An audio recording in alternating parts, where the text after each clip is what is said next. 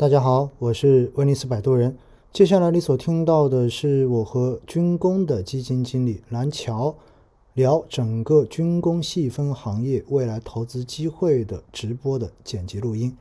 今年呢，军工应该说是涨得非常好的一个细分行业，相信不少持有军工的投资者应该也有比较满意的收获。那未来到底军工还有机会吗？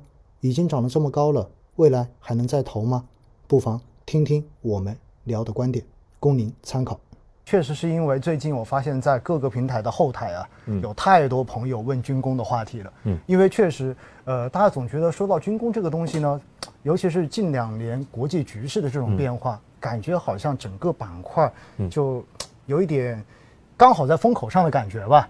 而且确实，军工指数似乎也涨得不错，对吧？那先请南小总给我们介绍一下，就是大概军工的一个走势跟行情，好不好？啊，这样啊，嗯，其实呃，您这个感觉啊，还有大家的感觉都是很对的，确实是在这个呃处在基本面发生了重大变化的这个过程中啊，嗯，呃，您说介绍一下行情，那就是今年这个指数啊，大概我们看中证军工指数，嗯，这个涨了这个大概百分之四十六出头吧。哇，百分之四十六，那年初很多了，到现在，年初到现在，对对，还是呃，但是特别是在七八月份涨的，其实就是前面表现平平，但是中间涨的比较多。哎，您这说还真的是，因为我印象中间上半年好像大家的目光都瞄着医药医疗，对吧？然后当时我记得到六月份的时候，基本上上半年主动管理型基金业绩排在前面的全都是医，基本上四分之三都是医药吧。嗯。然后七月份那一波，突然之间好像军工就上来了，也就是在那一波。嗯。然后说实话，我也有买您管理的基金。嗯。然后呢，那时候做直播也有很多人就问到军工，为什么呢？感觉好像。周边局势啊，就有点一触即发的那种感觉。嗯，所以我今天想问您的第一个问题哈，嗯，那就是有很多人在问的，就是军工它到底是一个该从什么逻辑去看投资机会的这样的板块？因为很多人总觉得呢，是不是军工就要一些外部的这种消息的刺激，嗯，它才有行情的？如果没有就没有，是这样子的吗？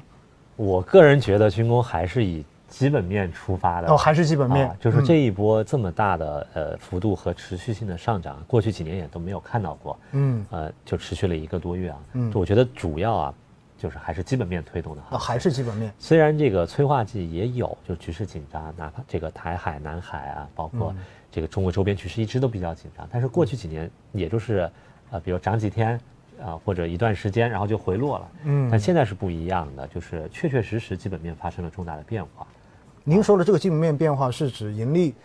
呃，对我指的是这样的。其实整个行业的基本面啊，主要还是下游的需求，或者是未来对需求的预期啊。就是说白了，就是“十四五”期间，整个我们下游是军方嘛，军方对一些呃军工行业中子板块的需求啊，呃，发生了重大的变化。就是从这个，就是以前就是呃我们说“十三五”期间呢，这个装备都是一个能力的建设期，到“十四五”啊，就是装备进进行。就是这个装备的采购啊，到了一个这个放量的一个时期，所以这个量的增长呢，呃，非常的大。每个细分的赛道不太一样。我想说就是基本面变化很大。实际上，在这个军工行业里面，比较专业点的说法呢是这样的，就是说整个武器装备啊，嗯，它的一个研制的周期是非常长的。一般来说呢，十五到二十年，它有这个预研，从预研开始到立项，然后到这个。呃，试飞也好，或者什么，然后再初步定型，然后再小批量的试制生产，然后最后的定型，然后再进入大批量的生产。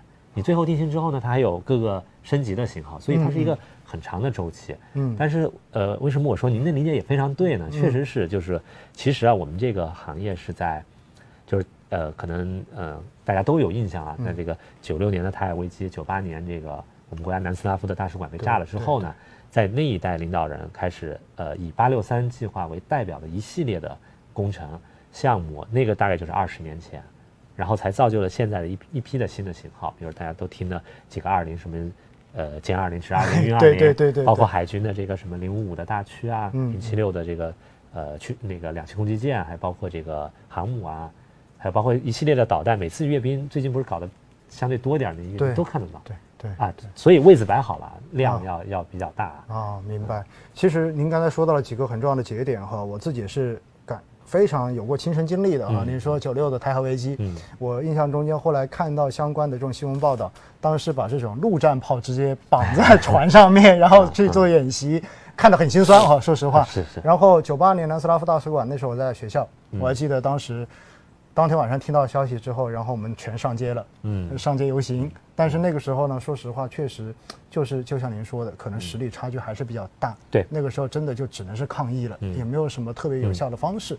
所以现在其实正像您说的，一系列的二零这样的装备出来之后，我觉得整个国民的信心啊，这种感觉都已经比当时已经不可同日而语了。对我们是进步了很多，但是我们还是要认清现实，就我们现在的实力差距还是很大。嗯嗯，就是呃，这个我提一下那个吧，就是。像我们这个十九大的报告啊，里边写的是二零到力争在二零三五年把实现我们这个呃国防和军队建设的现代化，二零五零年呃把人民军队建设成为世界一流的军队。然后在十八大的报告里面，其实这个军队现代化的提法是二零五零年，所以目标整整提前了十五年。